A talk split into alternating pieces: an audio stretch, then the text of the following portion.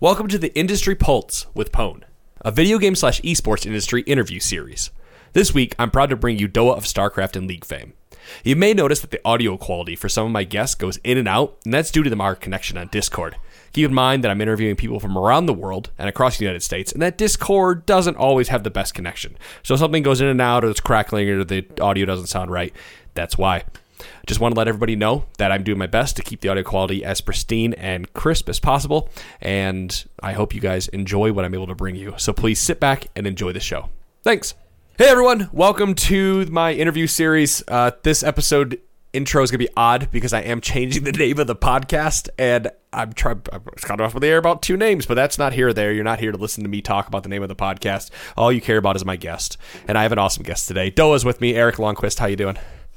Hi, I'm just curious about what the name of the podcast is now. Okay, so the podcast has been interviews with Pone, but that doesn't really make Okay. sense. You know, uh, like whatever. Ah, cool. Well, no. Doing interviews. Yes and no. uh, it's very s- explanatory. Yeah, but I wanted something that was kind of like that would be better for iTunes, right? And Sure. so I kind of I'm leaning toward the uh, the Pulse with Pone, a video game industry interview podcast or something like that. The Pulse just being a I don't know the the, the industry Pulse, right? Right. Oh, okay. Very, uh, very with it. Very, um, you know, very eye eye grabbing in an ear fashion. I just need something. I just need something that makes a good iTunes image, so people scroll through, go, "Oh, I like that image. Let me click it." You know. Yeah. So, anyway, speaking of eye popping and eye grabbing, we've seen Doa on many a shoutcast. Uh, we've seen his face all over Twitch and and other streaming platforms. Uh, he's joining me tonight after the Monte Cristo interview last week to talk about his journey through esports and becoming a shoutcaster. Um, and I know his story is pretty much different than Monty's because, um, not to jump way far ahead, but you were in Korea when Monty joined, right? Like you had already been. Yeah. I was already there. Right. So uh, I I was actually the one to make the decision to bring Monty to South Korea. I was uh, uh, I was given a choice of a few different analysts in League of Legends. Um, I told OGN that I needed an analyst. I didn't know enough about the game to to be confident to do that myself. I wanted to do play by play, but I needed a you know we needed an expert. And so I was given a, a couple other choices. Um, I won't talk about who those other choices were, but uh, one of them was Monty, and he was described to me uh, as someone who was uh, mature but kind of mean. And uh, and I was like, yeah, let's. Uh, you know, I I'd love to work with uh, someone a little bit more mature. You know, in esports. Sure. And uh, so that sounded good to me. I looked at some of the stuff he was doing with MLG at the time, and it all looked great. And uh, yeah, then the, the rest is history. So Well, let before we get into that history and not necessarily your partnership with Monty, I want to hear about you because I want to hear about. Oh. the- let's jump in the way way back machine and talk about where you first started. Uh, you know, getting into this whole shoutcasting esports. I want to work in the video game industry scene. Yeah, well, so basically, it all began in the year 2010. Um, I had uh, I saw that if I went to Big GameSpot uh, and got the StarCraft 2 pre-order, I would get a beta key, which I had been trying to get for a while but had not yet gotten. And so I went down to GameSpot at my local mall in Mankato, Minnesota. Um, I got the the beta key. I texted my friend on the way home. I'm like, "Hey man, go pre-order SC2, get the beta key, let's play." and uh, started playing. And because I played a lot of SC1 with my friends, I really loved it. Never knew there was any sort of competitive gaming environment. Um, you know, just didn't come across it. Honestly, we all just played together, and and that's what it amounted to, right? In college, so uh, one day I was like, I need to get better at Terran. So I, I googled Terran build orders, and the first result was um, Team Liquid actually. And so I looked at the thread and I looked at the site, and then I found out about this big, wide, wonderful world of esports, and and uh, that got me into it. I wanted to try casting, and and uh, so I bought a mic and gave it a shot. So how, I want to talk about this Terran build order because uh, I tried to to play StarCraft and I never had the APM Sure. one to keep up with it, but two to remember the, the you know multitude of build orders and whatnot. At any point in time during this, did you kind of think I want to become pro, or was it kind of like, oh man, I really like watching this game, so I think I want to talk about it? I mean, I've I've always been a competitive gamer in that like I always just wanted to be like the very best player at whatever game I played. Um, and I think at that point in my life, I had a full time job. Like I knew I was never going to be like a pro per se, but that didn't mean I still I didn't want to like own people on the ladder, right? So, um, that was the the goal, right? Is I wanted to just get better and move up the ranks and, and just be better. And so that's why I that's why I did it. And then um, you know, I think with StarCraft 2, it's one of those games that really lends itself to being played a lot as a caster. There, there's some games that you should play a lot if you're a caster. There's other games that you don't really need to play. It's better to watch them. Uh, I think StarCraft 2 is is a good game to play a lot if you're a caster because you need to, even if you're play by play. And, and I, I would have considered myself an analyst for SC2, um, a little bit of both, but I, I definitely did try to do the analyst side of things a lot of times. But uh, for SC2, like you, you really need to play it. You need to learn the pros build orders and, and try to do them yourself because you need to understand when you're casting a game of StarCraft 2, if somebody misses their gas by two seconds, uh, that has a major effect on the rest of their build, on their timings, and you need to be able to talk about that, right? So, um, so when I was a caster for StarCraft 2, I still played a lot. I lived in the Gom house and I sat next to MorroW uh, from Sweden, who some of you may remember as a, one of the one of the best players outside of Korea for a while.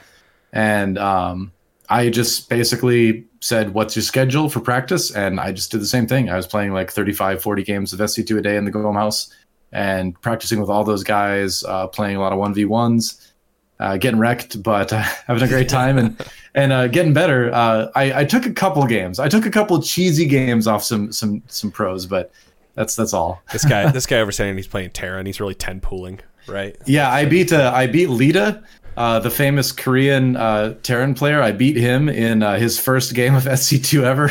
Oh. I clo- I cloaked Banshee rushed him, and I was like, yes, I beat Leta and you know that never happened again. I think the, the next game he had already like figured out the game enough to beat me, who had been playing for like well over a year at that point. So, but yeah. but I but for one time, one time I beat a Korean StarCraft one pro gamer. Dude, we all we all have our claim to fame. I'm sure yeah, at some point in league I've beat somebody in a lane, and I I don't know. It's been years, but you know, same thing, right? Like I I did it. Yeah. I beat the guy. It feels good. I killed Seagull once with Bastion in the Overwatch beta, so I've got that going for me.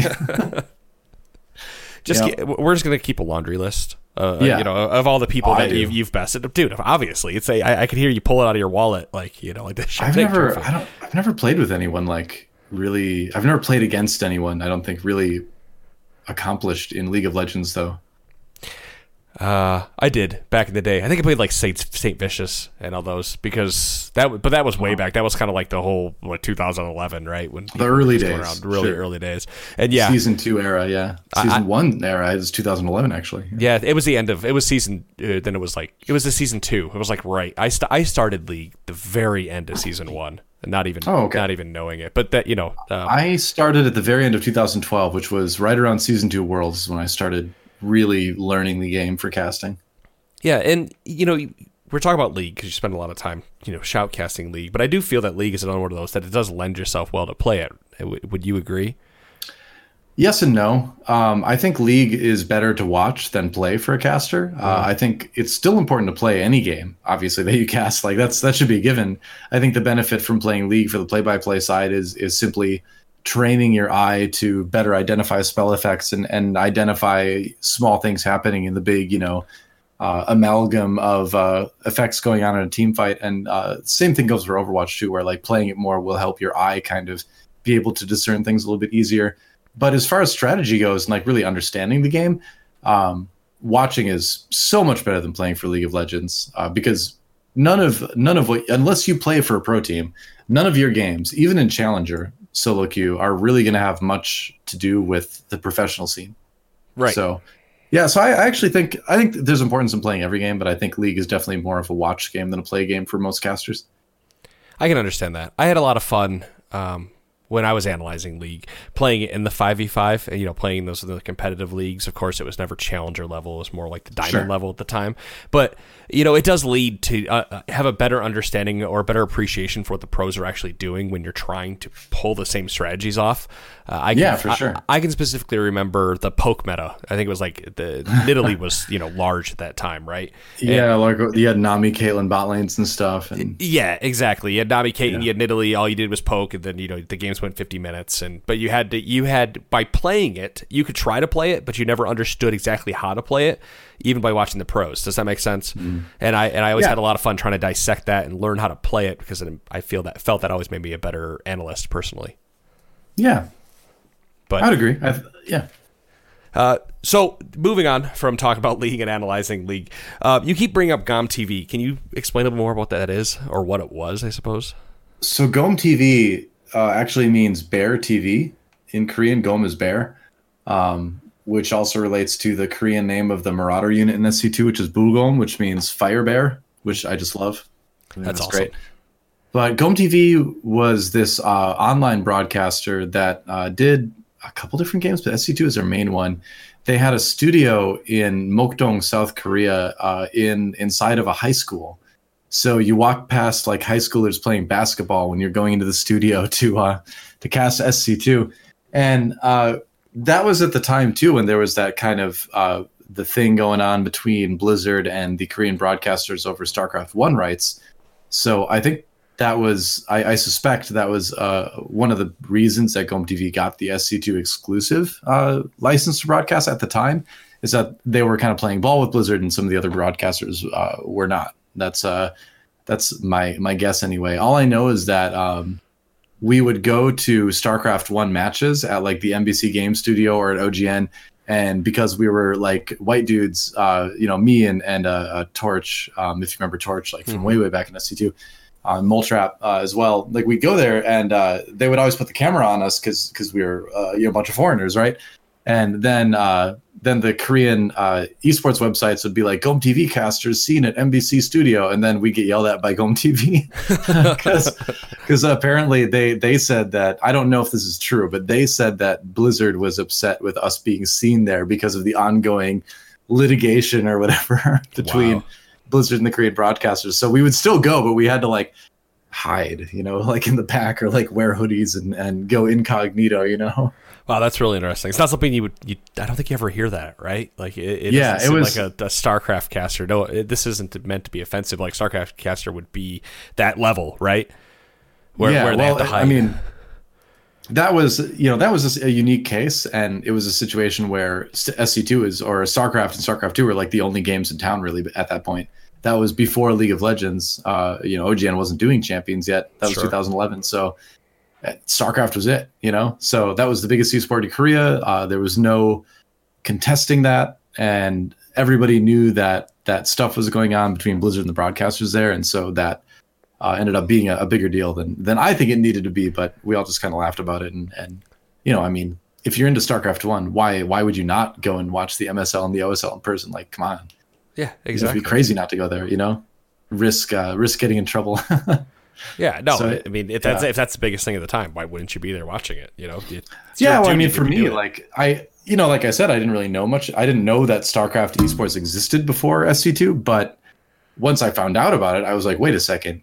There's people that have played this game I've loved since I was in high school, like professionally. I need to go see this. You know, I need to see the best players in the world. So, Sure. so that was great. I became a fan of uh, fantasy and uh, effort, uh, and uh, then uh, and Moletrap was a big Stork fan. We were at the MBC Game Studio once, Moletrap's first StarCraft One broadcast in Korea, and at the end of those broadcasts, the players would sign a shirt and give it out to a fan, and Moletrap was like the biggest Stork fan ever. At, at the end, like when Stork was signing he just yells in his Moletrap voice, he's like, "I love you, Stork," and like the whole crowd just turns and like, "What the? what was that?" And then Stork like walked over and gave him the shirt. It was it was one of the coolest things I've ever seen. that's very cool. That's really It was awesome. a beautiful moment. Yeah. Uh, so, in order to get um, to further yourself in the shoutcasting career, you've had to you had to have started somewhere between besides Gom TV and whatnot. Um, did you find yourself casting like local tournaments? You know, in, in Minnesota, did you find yourself doing VODs, YouTube, etc.? Uh, yeah. I mean, when I first started, my whole goal was to be like the first person on the internet to cast whatever newest replay from a big player came out, you know, and hit TL or like hit SC2 replays or something like that. Um, that was my whole goal. I was like, I want to do this. I want to be the best, and I am gonna just F5 until the newest replay from you know like Man of No Name or Man of like Man of One Way. That was Boxer's secret ID. Man of One Way comes out, and I'm like, I've got the new Boxer replay. Up on my YouTube before anyone else. And uh, so even though obviously like Husky and HD would get more viewers, uh, by me being the first one to have it up there, I would still get viewers Mm. and get feedback and get better and get noticed, right? So I did a lot of that, and then that got me. I got about three thousand subs my first month on YouTube, and um, that got to, got me to the point where some of the uh, online tournament organizers would ask me to cast their their stuff, um, the live matches, and so I would do that. Uh, I wouldn't make any money doing it, but I was doing live matches, so it's cool, you know. And and um, then the only live event I did before I went to Korea was driving nine hours down to South, uh, no, down to St. Louis, uh, Missouri, to do a, an event from the lobby of a Best Western hotel with cat's pajamas. and so we had players like Destiny and Triforce were there. Excuse me. Um, yeah, but uh, so it was yeah. So I, I, didn't really do any any many I should say live events. Uh, there really wasn't anything to do, um, but I did a lot of online events uh, from my uh, from my little office uh, in my apartment in Minnesota. Very cool. I was uh, that's what I was trying to get to from here was going from Minnesota Minnesota, excuse me, to Korea. Um, walk walk me through that because I think that's a really interesting. Uh, I'm I'm a Midwest born guy and just, oh where at? Uh, I'm from uh, Michigan originally. Oh okay cool. And lived in Kentucky for ten years and so all right, uh, you know, been, been out, been out and around. Went to Louisiana, now in Colorado. So I've been all around the United States. But to go from like Minnesota to Korea seems like a much larger jump than anything I've ever done. So I'm always curious about yeah. that story. it was it was a bit of a jump. I mean, I had I had left the in the past. I'd been to Italy uh, to study art for a, a, short time, just a few weeks in college. Um, that was the only time I'd been out of the U.S. before that. Uh, I'd certainly never been to Asia. Um, you know, Italy is a much closer place to go to than Korea, and uh, so yeah, it was it was it was interesting. I mean, it was one of those things where it's like when I got, uh, I couldn't say no because you know if I would have said no, I would have been spending the rest of my life wondering what would have happened if I would have said yes, right? So I kind of just thought to myself, well, there's always another normal job. Like I, I can always get another normal job, so who cares? And uh, let's just do this. And the funny thing is, is um, my boss at the time, my, well, my boss's boss at Verizon Wireless at this call center that I worked at, um, which I kind of enjoyed. I, I enjoyed tech support actually, but um, my boss's boss watched the GSL as well. So my immediate boss was like, "You're crazy! Don't do this. You're ruining your career and your life, et cetera, et cetera." And but her boss was like, "No, no, this is awesome, and he should try it." And he told me like, hey, if this doesn't work out, just come back. I'll, I'll give you your job back and all that. So I, I, ha- I felt like I had a little bit of a safety net. I don't know if that would have been something that could have happened or not, but it was nice to, to hear that and have someone supporting me at least, you know. That's but, uh, that's all yeah. I would need though, like just somebody to tell me, hey, if it doesn't work out in six months, come back and talk to us. I mean, I was gonna do it regardless because like I had, you know, I I went through like a couple years after college, I a job one month, no job the next month, and and just you know I had been destitute. Like I had been like on the rocks, you know, and and uh, so I, I knew what that was like, and so that didn't scare me. You know, the prospect of being totally broke didn't scare me because I was there and I got out of it once already, um, and so I knew I could do it again, and I knew this was worth the risk. You know. Mm-hmm. So yeah, I didn't really feel any pressure to succeed. I was kind of just like, let's go and do the best you can, and and and uh, you know i wanted to make it work like the pressure came from like wanting to make it a career but if it didn't work out i wasn't like scared of those consequences sure and that's probably the best attitude you could have had going overseas is let's yeah. just see what happens right exactly and it was so much fun like korea's an amazing country and, and it's everyone's so nice and the food is so good and and uh, it's such a it's such a comfortable place to live like i i've i've never been more comfortable living in a place than when i lived in seoul like it's you know it's I feel like I fit in so well there, and, and I just love living there. And, uh, it's been tough, you know, not being there for a few years now, um, almost sure. three years since I since I lived there. Are you currently and, living uh, in LA? Yeah, I'm in LA right now. Yeah. Okay. Wow. Yeah, that's so, got to be pretty different. Go from Seoul to LA. LA is nice, uh, but it's no Seoul, that's for sure but uh, this is where the opportunity is. So you know, one thing if you're going to be in esports, you kind of have to go where the opportunities are, and that's and, and not complain about it. exactly. That's, that's it. Yeah.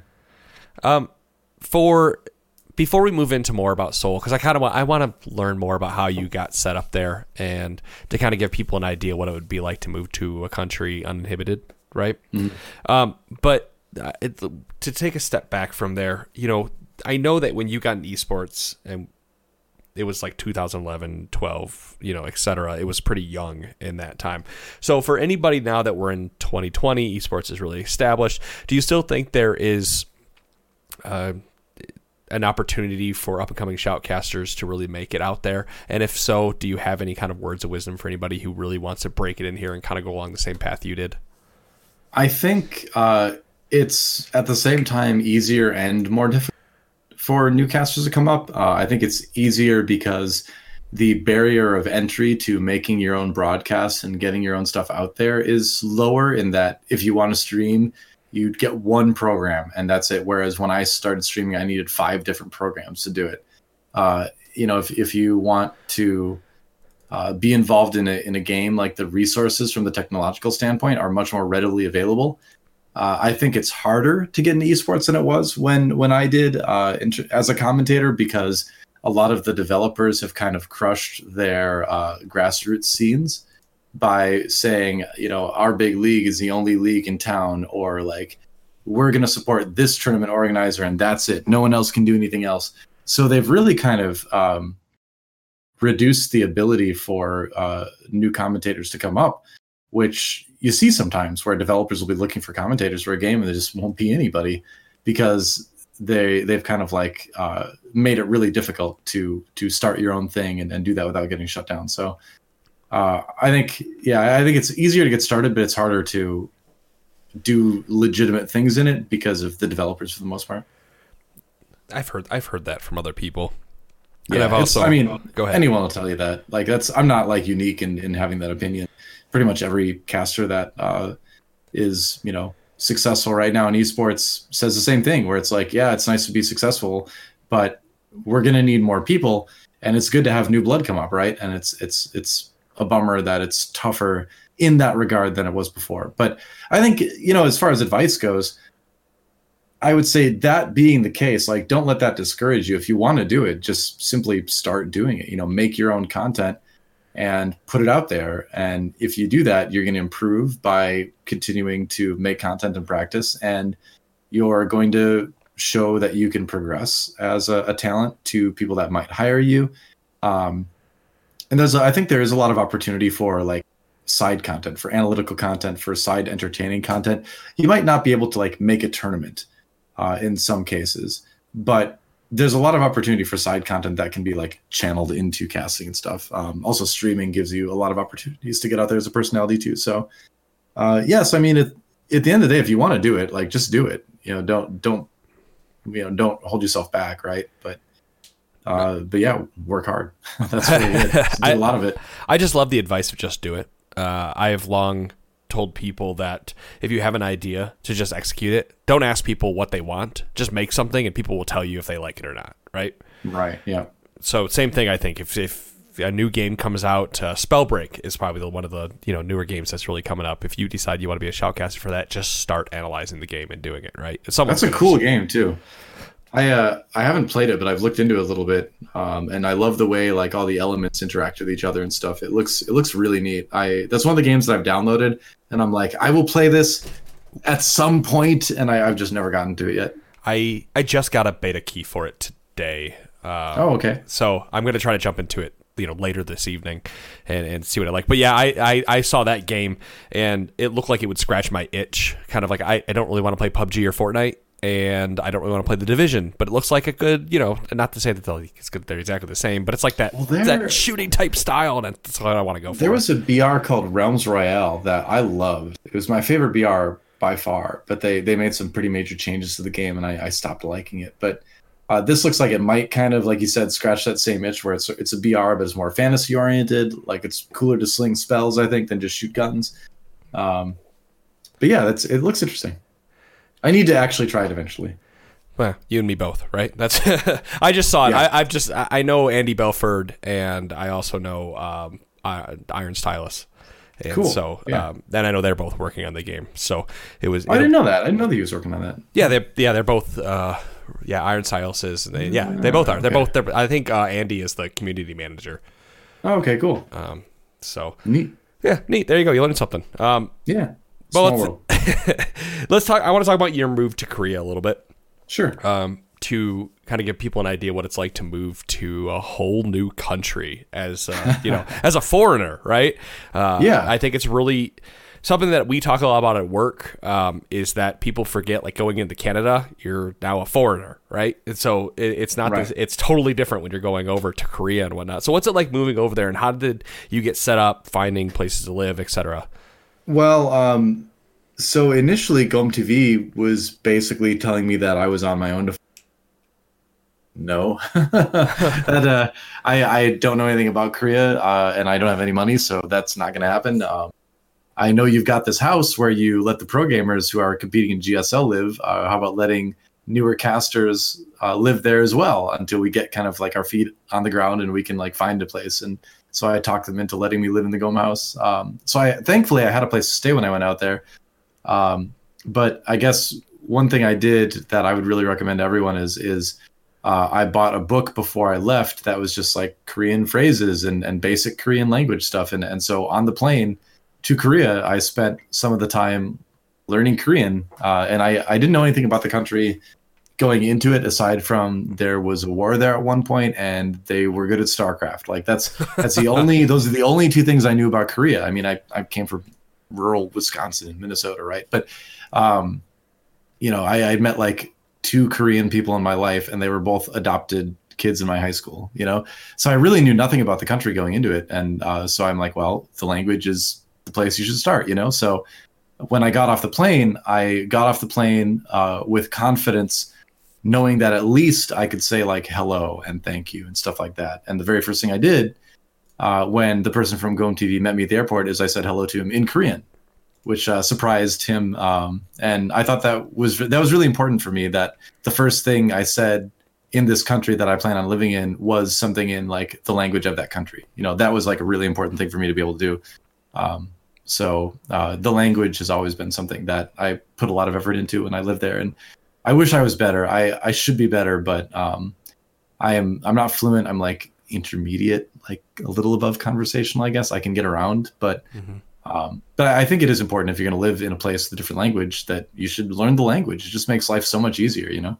Oh yeah, for sure. How how hard is it to get around as uh, as a boy from Minnesota that knows no Korean?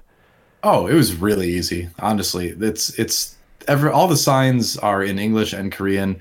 Uh, everybody is extremely friendly. The public transportation is cheap and extremely convenient. Uh, so it was it was always really easy to to get around Korea, uh, transport wise. Um, the only kind of complicated things I ever ran into was just like, uh, you know, one time I accidentally set off the door alarm on my apartment, and I had to like Google different words in Korean, like while my alarm was going to try Oh, to figure no. out how to turn it off, and like, you know, some like if I got like sick and had to go to the doctor, the first time I had to do that, that was kind of intimidating. I had to like learn different medical terms before I went to the doctor, you know, while feeling ill and stuff. So, uh, you know, it, so there's things like that. But but overall, I would say I always tell people like if you're going to go to Asia and you're not sure which country you want to visit first, I would absolutely 100% recommend Korea as the easiest place to start off with, uh, where it's just very very convenient for English speakers specifically uh, to get around. Excuse me. Um, okay, that's different than what I expected, but uh, reassuring nonetheless. Really? Yeah. No, it's I'm I'm serious. It's so easy. I never I never had. I think just being uh, an ignorant American, you think it's a lot harder to move around than it may be. But uh, you know, we've It's, got it's intimidating, but as long as you're willing to put in some work with the language, it's really not that. Oh, all right then. Well, you know, good good to know that because it's it's been interesting talking. I love talking Korea in general uh, because Yeah. of how much the scenes differ. I interviewed um, Chobra last week. Oh, and, okay. And he, you know, started telling me about the differences in the culture. Uh, one of them being how uh, he told me Koreans are very impatient. And so uh, his Really? yeah his he said his this the story that he told me um, that other people will eventually hear because I don't know when I'm going to release that episode. But anyway, is that when he's at a restaurant in Korea, they sign the paper like the waitress will sign the paper for you because they're so impatient. So when he's Really? trying when he's trying to sign the I've paper, never had that happen. they take it from him. I've never had that happen. Yeah, that's that's his story. He's out there living there right now, so I'm just taking I his mean- word for it, right? So the the thing it, it is it does uh, it does uh, it is worth mentioning that he and I would have different experiences in Korea because he uh, he is Korean himself and I am not. Yeah. And they do definitely treat uh, me differently than they would treat him there. Uh, and I think as far as patience stuff goes, uh, they'll treat me with a lot more patience than they would him. You know, uh, so I think maybe that's part of it too. Is is that you know he's he's Korean, and so they'll treat him like any other Korean. Where I'm a foreigner, and uh, they they generally always treated me very nice and with a, a lot of patience and stuff. I think because there's not this there's not this expectation that I understand all the cultural stuff and I understand the language. And I always found uh, everybody I, you know, interacted with to be really, you know, really patient and, and forgiving. So, um, but I, I think that is different, you know. Huh, very cool. I think we do have different experiences because of that.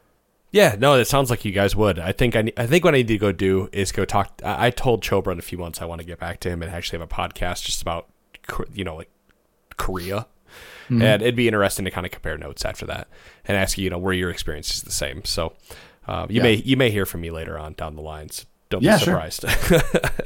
uh, yeah, so, I mean, I think it's I, I think it is it is important to note that generally, if you're a foreigner, um, you'll be treated more friendly, maybe than like I had other friends who were Korean American and you know they they look Korean, but they couldn't maybe speak Korean uh, as well, and and I know some of them were treated kind of poorly actually because the attitude uh, that they uh, interpreted from their experiences were that like, well, you look like you're from here, so why don't you speak our language? You know what's wrong with you, basically. So uh, I think I think that's that's part of it too. Where like I know other people did have different experiences because they were uh, Korean but didn't speak Korean, you know, or didn't right. speak it well, right? So, so I think I think uh, I I have a bit of privilege in that regard.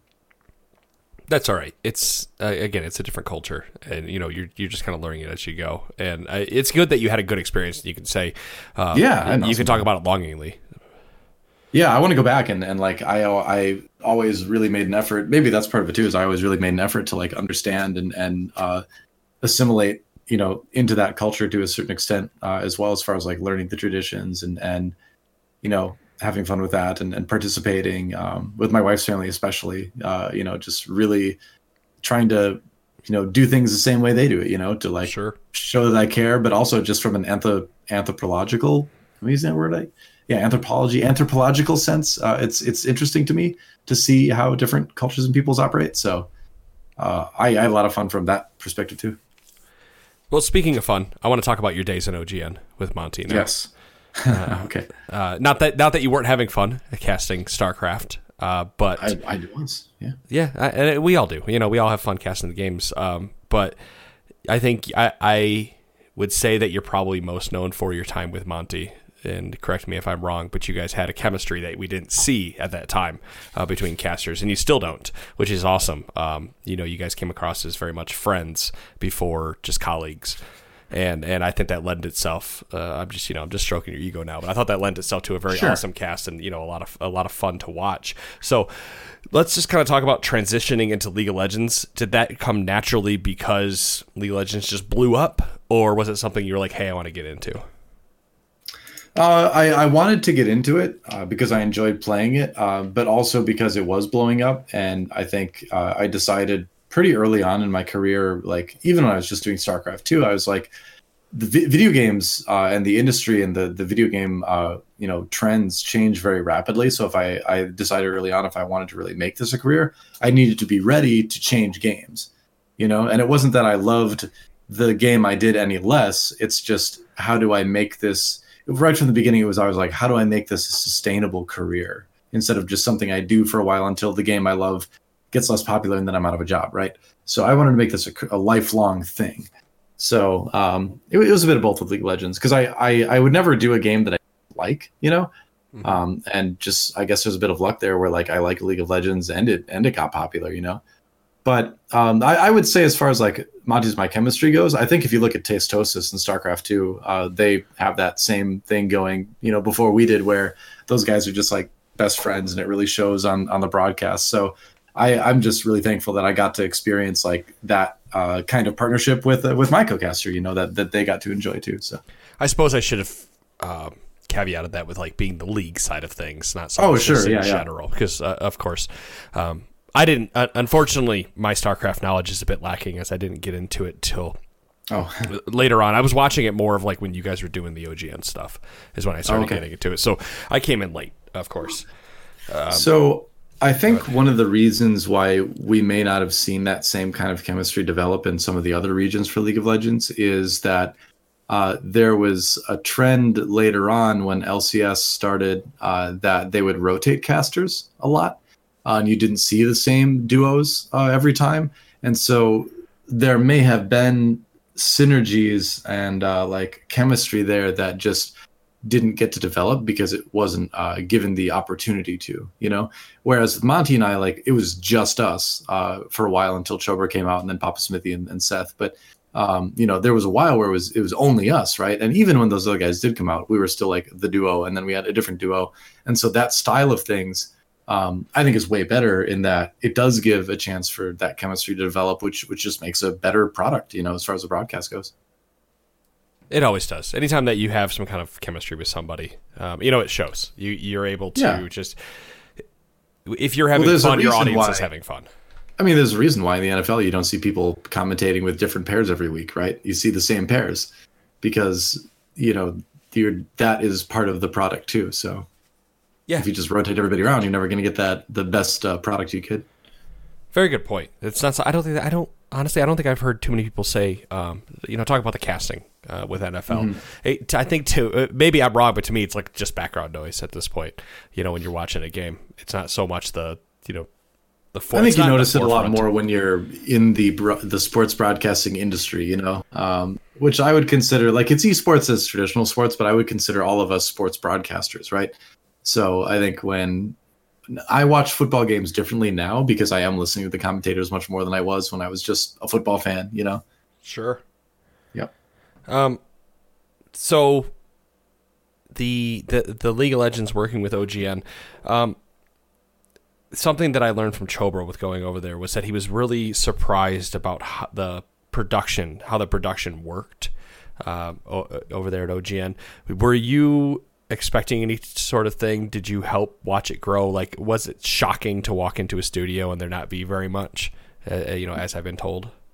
Not really. Um, I guess I didn't have any expectations going into it because what I was used to uh, was Gom TV in high school, uh, and before that, it was you know my office in my apartment. So I I didn't have any expe- expectations because I had never really experienced really anything. The only thing I had really experienced broadcast wise before that was I worked on a NCAA hockey broadcast for a number of years during college, and so we I ran a camera and I worked on graphics once in a while uh, for them for three years and uh, as a student. And it was an entirely student run broadcast. We went out on charter to 1.5 million households every weekend. And so i had been part of a sports broadcast for years from setup to takedown every week and we had to go into the hockey arena and do this. So i was like running cables for my camera and all this kind of stuff and and helping set up all the all the decks and everything. And and so i had been part of a sports broadcast for a number of years before that. Uh, so I think when I stepped into OGN and to a certain extent Gom TV as well, it was easy to sort of slot into that system because even though the language was different, the flow was still the same, you know, where like it was a sports broadcast and even though it was video games, uh, it was still the same vibe. So, uh, and I, I guess like the, as far as like not really getting production cues in our headsets and all that, like just having to react to whatever pops up on the screen again, like I had no expectations going into it, so none of that ever bothered me. You know, we just kind of learned to roll with it, and it kind of became it became honestly one of the like the fun parts of the show is making a joke out of it when it didn't go well, but like trying to match up to the Korean broadcast. You know, Right. it was I think it was one of the greatest assets that we had was this sort of like janky uh, relationship between the English broadcast and the Korean broadcast. But it was it was great. Everybody loved it, and and we had a really good time trying to you know make fun of it. Right. Yeah, you have to make the, make light of it, make the best of it, and it shows. Again, Yeah. I'm, I've said it hundred already a hundred times on here, but it shows when you can have fun with something. Um, I'm I'm really also interested in there talking about some of your time over here, moving over to Blizzard, and you know what prompted the change of coming to LA and leaving Seoul.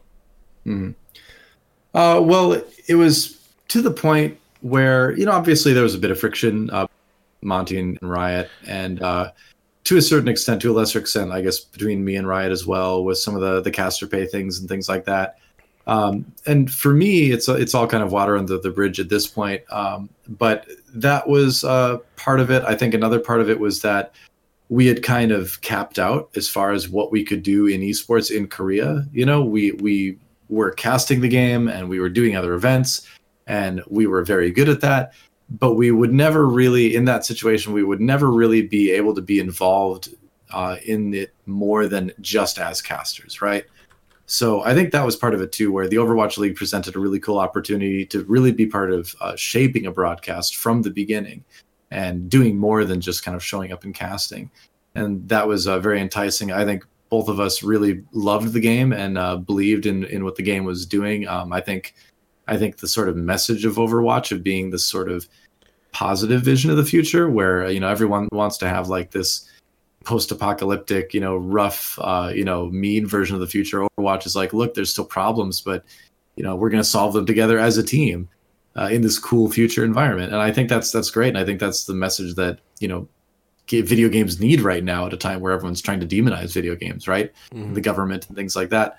So, uh, so I really believed in the game and the message and the ability, the the idea of helping shape uh, a really ambitious league like the Overwatch League from the beginning uh, was just way too cool of an opportunity to pass up. So that was the main reason right there is just getting a chance to you know do more you know than just kind of show up and cast.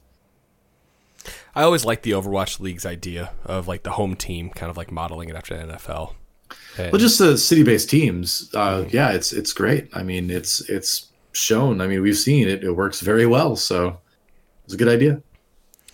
Now, I know you can't talk too much about what happened there, uh, with leaving Blizzard and whatnot. But uh, do, do you do you feel there was still a lot left to be explored when it came to Overwatch before that all kind of crumbled down?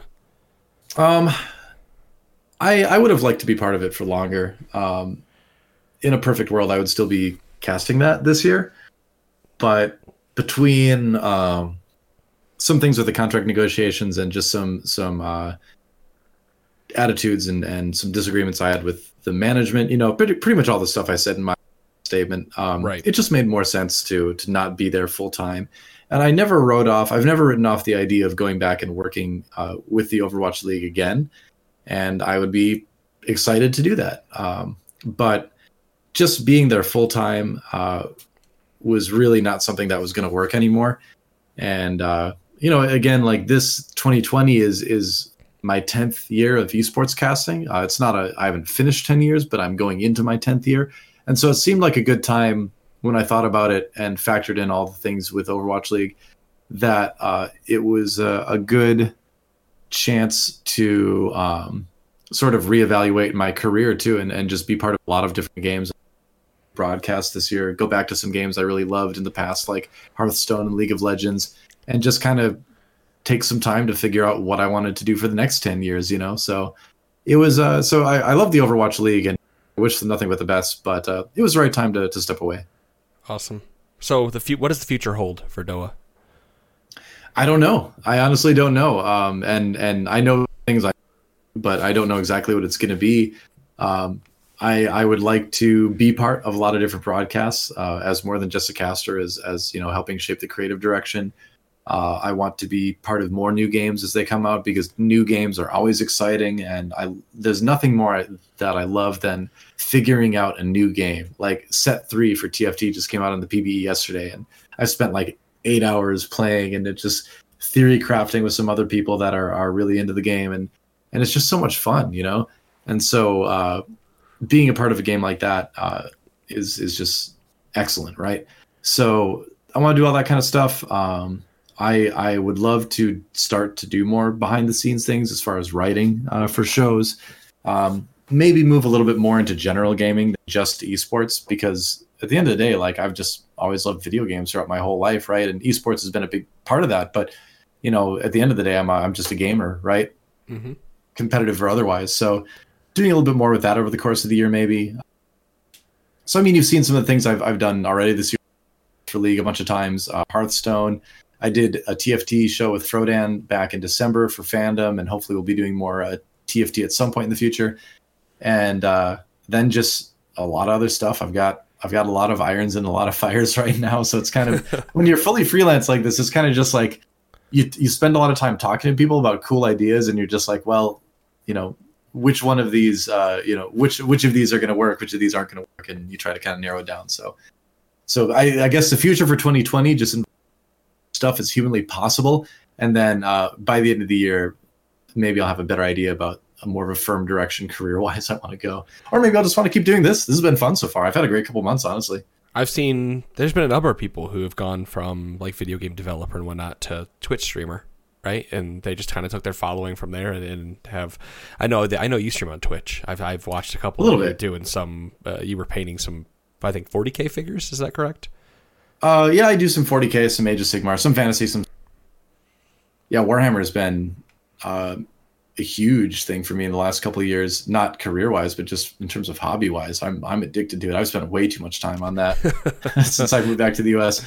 But I, I love it so much because it's a combination of strategic gaming and art, and like I couldn't think of something more perfect to fit me. You know. Wow. So, uh, yeah, after the conversation we had prior to this show starting with you, you know, in, in being artistic, I, Yeah. that, that that that checks every box. if there was a way I could just make a living casting Warhammer, uh, that would be that'd be awesome too. Because gaming isn't just video games; it's tabletop games as well.